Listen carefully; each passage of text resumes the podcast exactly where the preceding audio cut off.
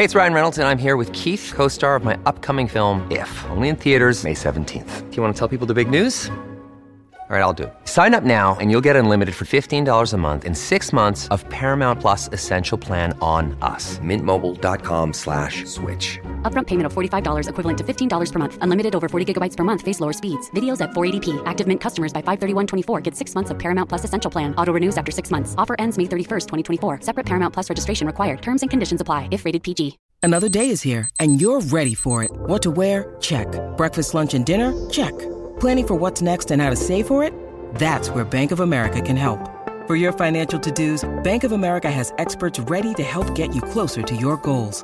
Get started at one of our local financial centers or twenty-four seven in our mobile banking app. Find a location near you at bankofamerica.com slash talk to us. What would you like the power to do?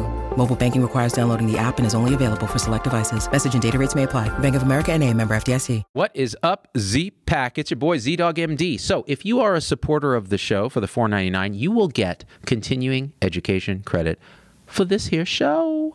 And today, and the way you'll get the instructions for that is I will put a supporter post, and in Z dog M D dot com, you will be able to click links if you're a supporter and get the password and the instructions on how to log into Physician Weekly's website. They are our partners, and they are dope. To go ahead and take a post test and do an evaluation so you can get credit for this here show. What is today's show about? Cannabis hyperenem... hyperenem... Cannabis hyperemesis syndrome. It's a mouthful, okay? We're going to say C H S. And actually, the technical term is cannabinoid hyperemesis syndrome. What is it? It is the pukey pukes that are actually caused by cannabis use. So you're thinking, wait, what?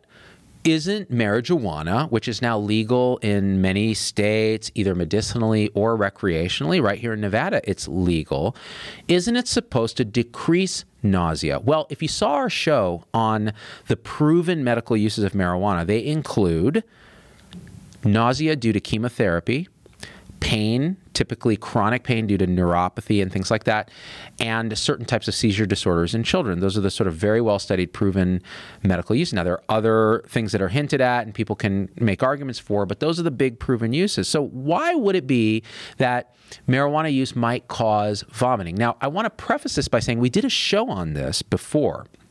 Uh, but it was a live show, and Tom and Logan were in it, and we were talking hella smack, and uh, it was a little disjointed. And there are a few things that I think we could do better. Number one is make it concise. Number two, give you C E credit. And number three, really focus on a particular distinction that I did not clearly make in that episode and has been pointed out to me by the cyclic vomiting syndrome community. So there is another syndrome called cyclic vomiting syndrome, which can look a lot like cannabis hyperemesis, but is different. So we're going to talk about some distinctions between the two so that they aren't confused, because honestly, both syndromes are poorly understood, but C V S patients suffer a lot of stigma in emergency departments when it's presumed that they're just smoking a lot of weed and vomiting everywhere, when in fact, the etiology and the treatment is very different. All right.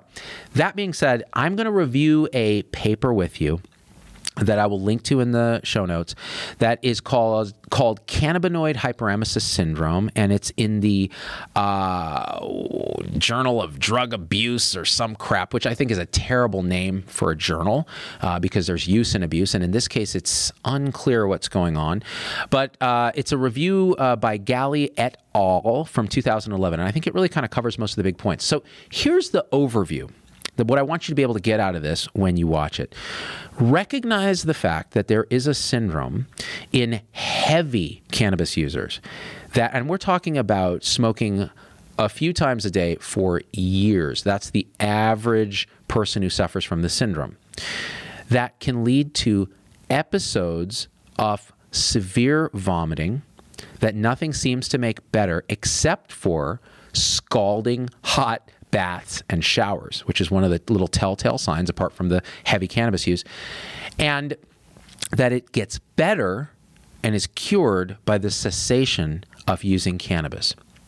And so those are the main things I want you to get out of this. So you can recognize this as we're increasingly seeing legalization efforts, which I actually support, around the country for cannabis and studying the medical uses and those kind of things. We're going to have to deal with the side effects and the downsides. And nobody really quite understands how prevalent this is the first descriptions of it started in two thousand four, and they were noticing uh, in some studies in Australia, which had a pretty permissive sort of heavy cannabis culture in southern Australia, that people were presenting to emergency departments with the syndrome of cyclic vomiting. So you'd have periods where you're fine, periods when you're vomiting, periods when you're fine again, periods when you're recovering. And they were taking these hot baths. It was this learned behavior that was making it better. And he- heavy cannabis users. And they started describing this cannabinoid, um, cannabinoid hyperemesis syndrome. So let's go through it and see what we can learn, because it's important, because it is the cause of a lot of suffering, you guys. So these patients are really suffering, and it's compounded by the fact that they are often in terrific denial that their cannabis use is the cause of this. So what people will notice in the emergency department, what I've noticed in patients, is that when you tell them, well, this is maybe cannabinoid hyperemesis, can, can, cannabinoid hyperemesis syndrome, my pronunciation is, I must be high. It's a legal state. Cannabinoid hyperemesis syndrome, they get very upset. They'll say, it cannot be my weed. I smoke weed because I'm nauseous. And this is where that distinction with cyclic vomiting syndrome becomes important, because it turns out a lot of patients with cyclic vomiting syndrome who are suffering from intermittent bouts of, of uh, nausea and vomiting are also smoking weed up to fifty percent to try to relieve their symptoms. And so there can be a lot of diagnostic confusion. Uh, Because there's so much denial, there's a lot of suffering, and it's hard to treat because patients don't accept the diagnosis. Sometimes it takes multiple visits before you're going to convince them that a trial of stopping cannabis is the answer, uh, to, and it's not going to make them worse. Okay, so let's go through this. So we talked about the fact that cannabis is really, it's one of the most commonly used, you know, so-called illicit drugs, although it's becoming increasingly licit through legalization efforts, which I honestly think are very, very important. Uh, the drug war has failed.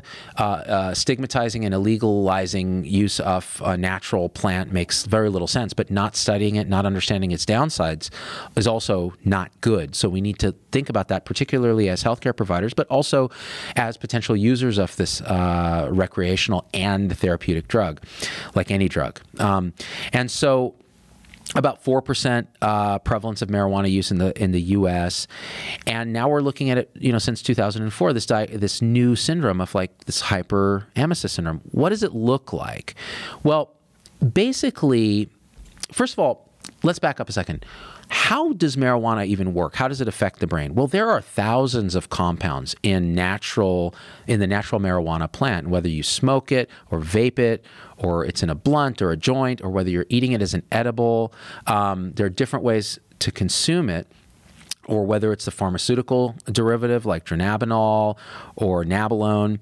Um, It works in the body in some, there's some commonalities, and there are these cannabinoid receptors, two different types, C B one, C B two, in human and animals. They've identified these, and they have different functions. Uh, they exist in the brain, like the cerebral cortex, the hypothalamus, hippocampus, memory, cerebellum, balance, basal ganglia, different autonomic functions. So sometimes people get a tachycardia that is a kind of generally benign tachycardia from marijuana uh, ingestion.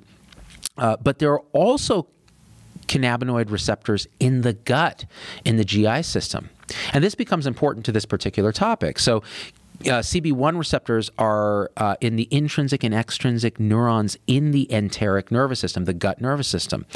And there's some thought that they have particular effects, including slowing gastric motility.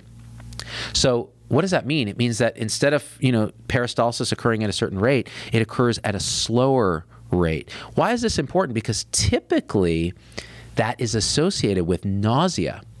And yet, and yet, cannabis in most people has an anti-emetic, an anti-nausea effect. Why? Because of the central C B receptors. So those are felt to uh, mediate a kind of anti-nausea effect centrally in the brain. So these two effects on balance favor anti-nausea. In normal, you know, users who aren't using all the time and maybe don't have a predisposition to have this syndrome. Now, how is how is uh, the how are the compounds? There are the cannabinoids, C B D, C B G. There are um, different uh, uh, psychoactive forms of of uh, uh, T H C, tetrahydrocannabinol, ca- cannabinoid, cannabinoid, T H C. All right. Delta nine being the most uh, commonly known, but there are multiple submetabolites. It's processed in the liver through the P four fifty system. So there's a lot going on that we can't entirely nail down what's causing what in any given um, situation. And so what we do know is that the psychoactive component that gives you the high is typically the T H C side, whereas the C B D side has other effects that aren't necessarily psychoactive. We're not entirely sure what effect is causing the hyperemesis syndrome. So that being said, understanding the basic physiology helps us to understand how could this actually cause vomiting. Well, there is an effect on the gut. The other theory is that there's some central effect on the hypothalamus uh, that may uh, lead to nausea. Now, it helps us to know how is uh, T H C and the active compounds in marijuana and cannabis, how are they cleared from the body? Well, they're, they're, it turns out T H C is actually stored in fat. So the more you smoke, the more you end up storing this T H C in your fat stores. And over time and with exercise, with fasting, you can actually release T H C and get a psychoactive effect or another physiologic effect. So one of the theories is people who are chronic smokers every single day, multiple times a day for years, can build up in their fat a lot of T H C. And that can lead to a release at times that can lead to high levels, which can then potentially trigger this syndrome. But again, it's a lot of hand-waving because no one knows. But at least we kind of are starting to chip away at an understanding of what could be going on uh, with these. Now, there are endogenous cannabinoids, meaning our body makes compounds that actually bind to these same receptors. So there is some physiologic role innately for this, which is why mankind probably figured out that smoking or eating the substance has some effects that may be felt to be beneficial. All right. So that being said, you know, you accumulate it in the fat. You have these big lipid stores, and at times of stress, you can actually release them. Now, the question is, maybe that's related to then these hyperemesis syndromes. How does the syndrome work? Well, there are three phases, all right? There's a prodrome phase, and this is important because when you're asking your patients questions, you need to ask about this. In the prodrome phase, people have maybe mild nausea. They start fearing uh, certain types of food. They maybe smoke more to try to counter the nausea. And this is the prodrome period, and this can occur for long periods of time. It's then followed by a shorter period of time called the hyperemesis uh, period, where you're vomiting. And this vomiting is extensive. It can lead to dehydration, trips to the emergency department. You can have diffuse abdominal pain, electro- electrolyte abnormalities from dehydration and vomiting, and anything that goes with, you know, severe vomiting. And it can be so bad that, again, patients are debilitated by it. But they're still smoking because they think that the marijuana is actually going to make things better. And that's one of the great paradoxes of cannabis, uh, can- cannabinoid hyperemesis syndrome. So that being said, um, you know, there are different case reports you can read about online, but basically it's a very similar pattern. So someone comes with this idea that they had this prodrome, then they're vomiting, and that can, you know, forty-eight hours, sometimes days it can last, and then it improves and people get back almost to a baseline. And that's the cyclical nature of the syndrome. That's why it's often confused with cyclical vomiting syndrome, cyclic vomiting syndrome, C V S. C V S is often is originally described in children, but now affects adults as well. It's not as rare as they once thought. The etiology is unclear, but it's a similar cyclic pattern. But again, not in long-term chronic marijuana users, typically, although C V S patients may use marijuana for the anti-emetic benefit, uh, perceived or real. And the other um, uh, uh, bit of overlap is this, or non-overlap, is this idea that the cannabis hyperemesis syndrome patients seem to have this learned behavior of hot baths. Hot liquid on the body tends to make their symptoms better. So sometimes they'll present with burns from scalding hot baths. And the theory behind that, nobody knows why these baths help, but the theory is that it the temperature uh, changes between core and skin trigger a hypothalamic response that suppresses the central uh, nausea. Again, that's a little bit of hand-waving because people don't really know what's actually causing the nausea in the first place. So it's very hard to be able to say, oh, this is what it is. So going through this a little bit more, um, one thing to realize is that you can have a lot of abdominal pain. So when they present to the emergency department, what's the differential diagnosis? Well, crap, it's pretty much anything that can cause severe nausea and vomiting. And whether it's cyclical or not, you have to work it up as if it's um, any of these other things first. So you really have to rule out other things. Now, first, you want to take a really good history and do a really good physical.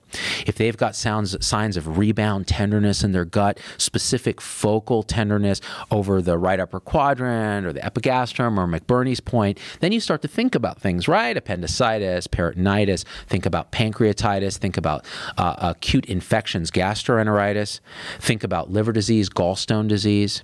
Think about um, there are other endocrine and metabolic things like diabetes with ketoacidosis, type one or type two can cause this kind of same syndrome of vomiting, different, uh, you know, hypothyroidism, adrenal cortical disease, so uh, cortisol deficiency, you can get vomiting, certain medications, drug use.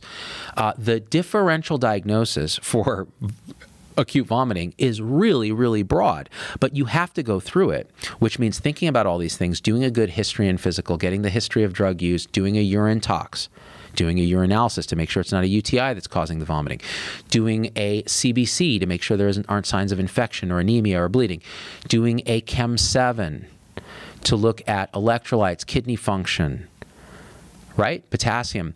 Make sure that there isn't severe dehydration, B U N is high, those kind of things. Looking at liver function tests. Are there problems with liver? Could this be gallbladder? Could this be acute hepatitis? Could this be alcohol? Looking at, um, obviously, like I mentioned, the, the urine tox screen to see if there's other drugs that are involved, and also testing for the T H C, because that will help back up a potential diagnosis of uh, cannabis hyperemesis. And of course, getting a lipase to rule out or rule in or look at pancreatitis as a possible uh, explanation of the vomiting. So one thing also when you're trying to then rule things out is really looking at the differentiation between cyclic vomiting syndrome and cannabis hyperemesis. Well, first of all, it's universal marijuana use in the cannabis hyperemesis, where it may only be occasional in the C V S patients.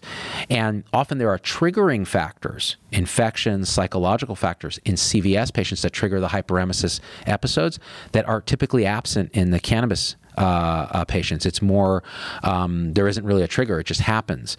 Um, Prodromes can exist in both of those patients. And of course, you're going to have the vomiting. It turns out it's very common to have mild abdominal pain with the cannabis patients, but it can be a little more severe in the C V S patients. The compulsive bathing is absent in the C V S patients. If you're actually measuring stuff, it turns out gastric emptying is often faster.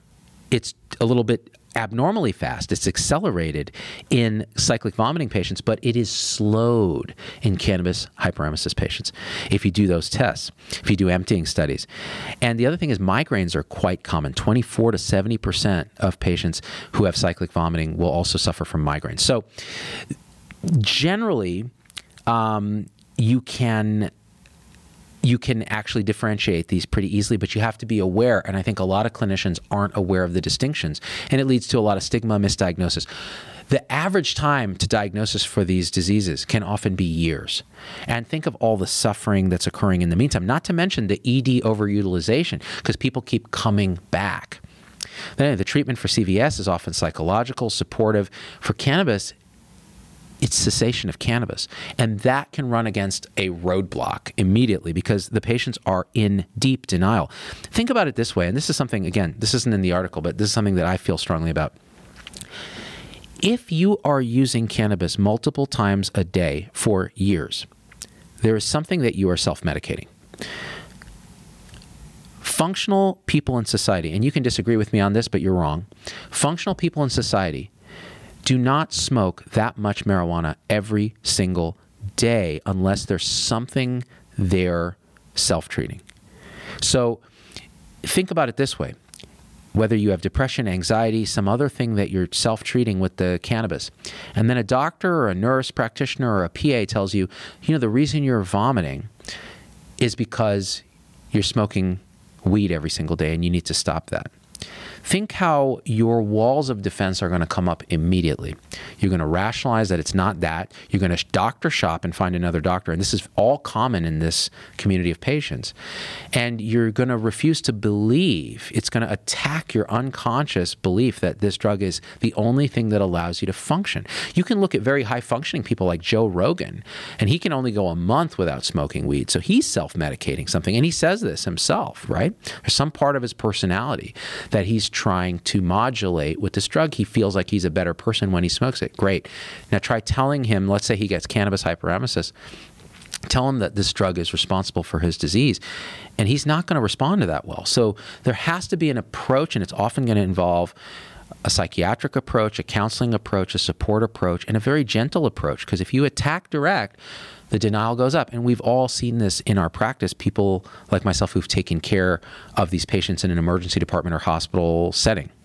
So that kind of gets us a little bit into, um, well, one thing I want to back up for a second, and I want to make sure that we uh, that we talk about, and it's it's mentioned in the paper, are some of the other uh, confusing factors that can go into this diagnosis. Now, okay, a guy comes in smoking a lot of weed, and we're talking again, we're talking about a long term. You know, you could say the minimum period is about three months of heavy smoking, and the diagnostic challenge is stop smoking, and it usually takes forty-eight hours to get better, but in some patients, it can take weeks. Why would that be? We talked about it earlier.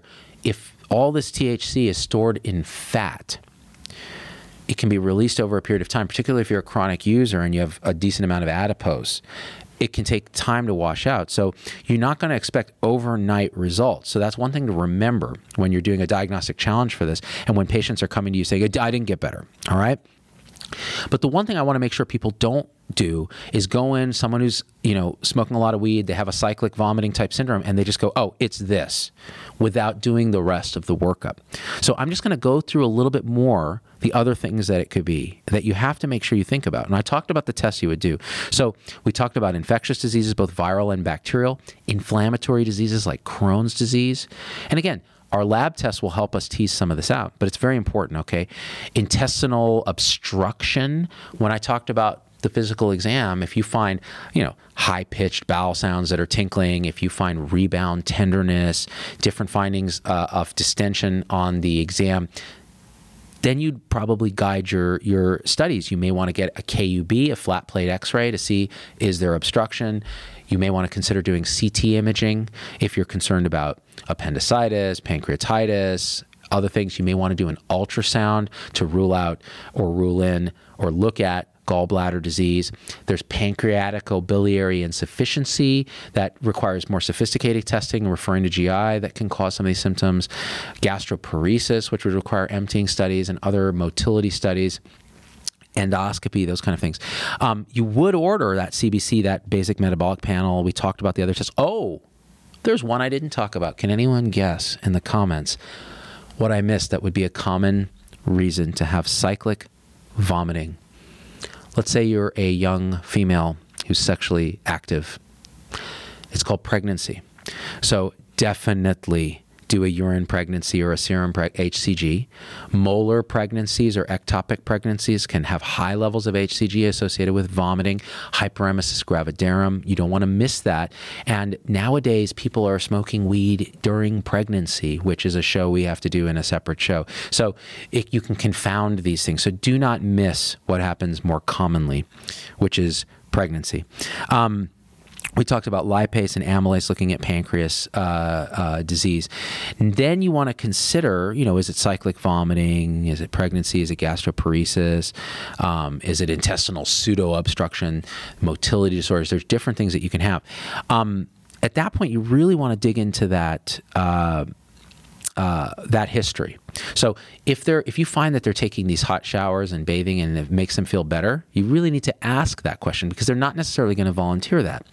Also remember that there's a lot of stigma. So when you're taking the history, you have to destigmatize it by going, hey, you know, a lot, I see this a lot of times in people who um, are heavy cannabis users. Uh, do you find that taking hot baths and things like that makes it better? You know, are, are you using fairly often? Kind of try to destigmatize it as much as you can, because people are a little bit on guard. They may not volunteer this information, uh, particularly if they're a very high functioning user. Uh, you know, maybe they're, um, they personally stigmatize it more. Um, so you can talk about emptying studies, things like that. But other things that we didn't talk about that can masquerade: peptic ulcer disease. That's why I think every single patient who comes into the E R gets a rectal exam. So, you know, not, I shouldn't be discouraging people to be seen if they have a real problem, but you're probably going to get a finger in your butt, and it's probably going to be a medical student. But you want to guaiac that to see if there's blood, peptic ulcer disease, um, and there's other ways to get at peptic ulcer disease, right? Including endoscopy, et cetera. Um, we talked about biliary tract dysmotility. Um, Volvulus, particularly in younger patients, but also in very old patients, sigmoid volvulus. And the other thing that I didn't mention are central nervous system diseases. So masses in the brain, hydrocephalus, um, uh, uh, uh, normal pressure hydrocephalus, which can cause consistent vomiting in some. Uh, those are things that you'll want, and, you know, we talked about the endocrine issues, but those are things you're going to want to get at by history. Physical, if there are neurologic signs, you will want to consider uh, neurologic imaging, whether it's C T or M R I. So that's very important, because if you miss that, you're you're definitely doing a disservice uh, to the patient. So basically, uh, in a nutshell, if you've kind of ruled those things out and you've kind of looked at the other things it could be, and you've also considered cyclic vomiting syndromes and make sure you don't confuse the two, then you're in a good position to say, okay, this may be ca- cannabis hyperemesis syndrome, cannabinoid hyperemesis syndrome. And if that's the case, then you're thinking about the treatment. And really, there's two parts of the treatment. There's the supportive care, which it turns out doesn't work. And then there's the definitive management, which is stop smoking or stop imbibing it in whatever means you're doing. Now, here's the problem. By when I say supportive care doesn't work, I mean this. So, you know, the different anti-emetics, whether they're five H T two inhibitors or whatever whatever you're using, H one receptor antagonists, D two receptor antagonists, and I can't use brand names because this is a C M E, but you guys all know that the compounds I'm talking about, neurokinin one receptor antagonists. Um, when you give these, they may help a little, but they don't help a lot, particularly if the person hasn't stopped smoking or using cannabis. So that's another thing. You're just not going to make them a lot better. Hydration, obviously, is a mainstay of therapy, replacing electrolytes, so aggressive I V fluids as needed. Um, make sure you get an E K G, because if there are electrolyte abnormalities, you want a baseline to make sure there's no derangements of the E K G due to dehydration uh, and electrolyte imbalance, particularly potassium, magnesium, uh, calcium, et cetera. So check on that for sure. Don't miss that. Um, and then some people have actually attempted narcotics to relieve abdominal pain, right, in these patients, because they often come with abdominal pain. Bottom line is that can make things worse, because they will further slow gastric motility and in and of themselves can cause nausea. On top of that, the other problem with that is that you then face this pot- potential issue of creating dependency and addiction by introducing someone who might have been opioid naive to opioids for this problem when it doesn't really help. So really, really caution on the opioids, very important. Um, Also, people have noticed when you do endoscopy and put a camera down there, you can sometimes see degrees of esophagitis and gastritis. Why? Because you're pulling up stomach acid by throwing up and irritating the esophagus and the stomach. And so you might see that. So some people will give proton pump inhibitors to help with the acidity that's related to that. Maybe that'll help a little bit. But again, these are soft core measures. The hard core measure is stop using cannabis. You can help symptoms with hot showers, but you know, this is not a long-term solution. You might get through this one episode, but it's going to come back. And some people injure themselves with temperatures that are that are too high. So all that being said, now the hyperemetic phase where you're really vomiting typically will last for about twenty-four to forty-eight hours, but you are going to relapse if you continue cannabis use. So you got to sit down with these patients and talk to them carefully about this. Um, Let me see here. There's some case reports that have demonstrated you get remission in symptoms once you s- stop cannabis for um, basically extended periods. So really, it's not just stopping it for a short period of time and going back to it. You kind of have to stop. And that's hard. That's a hard pill for people to swallow. You have to get at the root cause of why they're using cannabis. And we don't have time to do that in the emergency department or even in primary care. And that is yet another pitch, guys, for why we need to start building a better relationship-driven human healthcare system where we can spend time with these patients, where we're no longer stigmatizing uh, patients for what they're using, but helping them to overcome this problem, where we're not conflating cyclic vomiting with, you know, cannabis hyperemesis, and where we are actually doing good for our patients while taking care of each other. And that's the pitch for Health three point oh at the end of this episode. All right. I think you now have the tools to take the post test for this. You can get your C E credits. It'll be half an hour of credit because this was a half an hour lecture. I want to thank Physicians Weekly. You guys check out their site. They have other C E and other C M E. Do not ask me if your specialty is covered because we've talked about this. If you can get A C C M E or or um, A N C C credit, ask your board. If those... Whoa, there's the... Stop! That was the timer that says we're at thirty minutes. Did I nail it or what? thirty minutes. A N C C and uh, what's that, Logan? It says we've only gone twenty. Ah, you're. I hope you're. Logan says we've only gone twenty, but my timer says thirty, so I hope that timer's wrong, or else we haven't been recording. Anyways, guys, so oh, we're good. All right, yeah. Math, Logan. Math is hard. So the bottom line is um, get your C E credit. We'll have links in the thing, and I love you guys. Hit share. Become a supporter because it's dope. Become a supporter. If you don't become a supporter, you don't get to see me. And don't smoke too much. Just smoke a little, okay? I love you. Bye-bye. Hey, hey, hey, hey. Smoke weed every day. Hey, it's Doctor Z. Thanks for getting through the whole episode. That's a huge accomplishment. And so at this point, I just got to ask you for a few favors because it just helps us so much if you leave a review on your favorite podcast platform and subscribe. It it just really helps the algorithms to get this message out to others. The second thing is email me, hello at z dog m d dot com. I get all these emails personally. I can't respond to them all, but I need to hear your voice because especially on podcast, we don't have a comment section.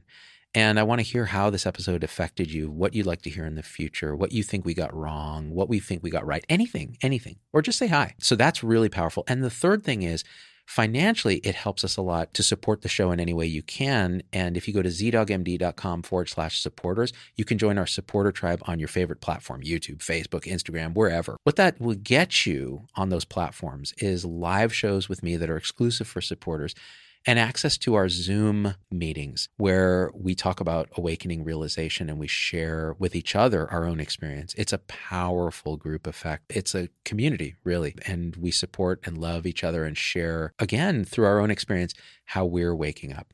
So, and that that ripples out into systems, into transforming healthcare and education and government. So it st- really starts with us. So join us there if you can. Again, z dog m d dot com forward slash supporters. And I'm so grateful to have you with us.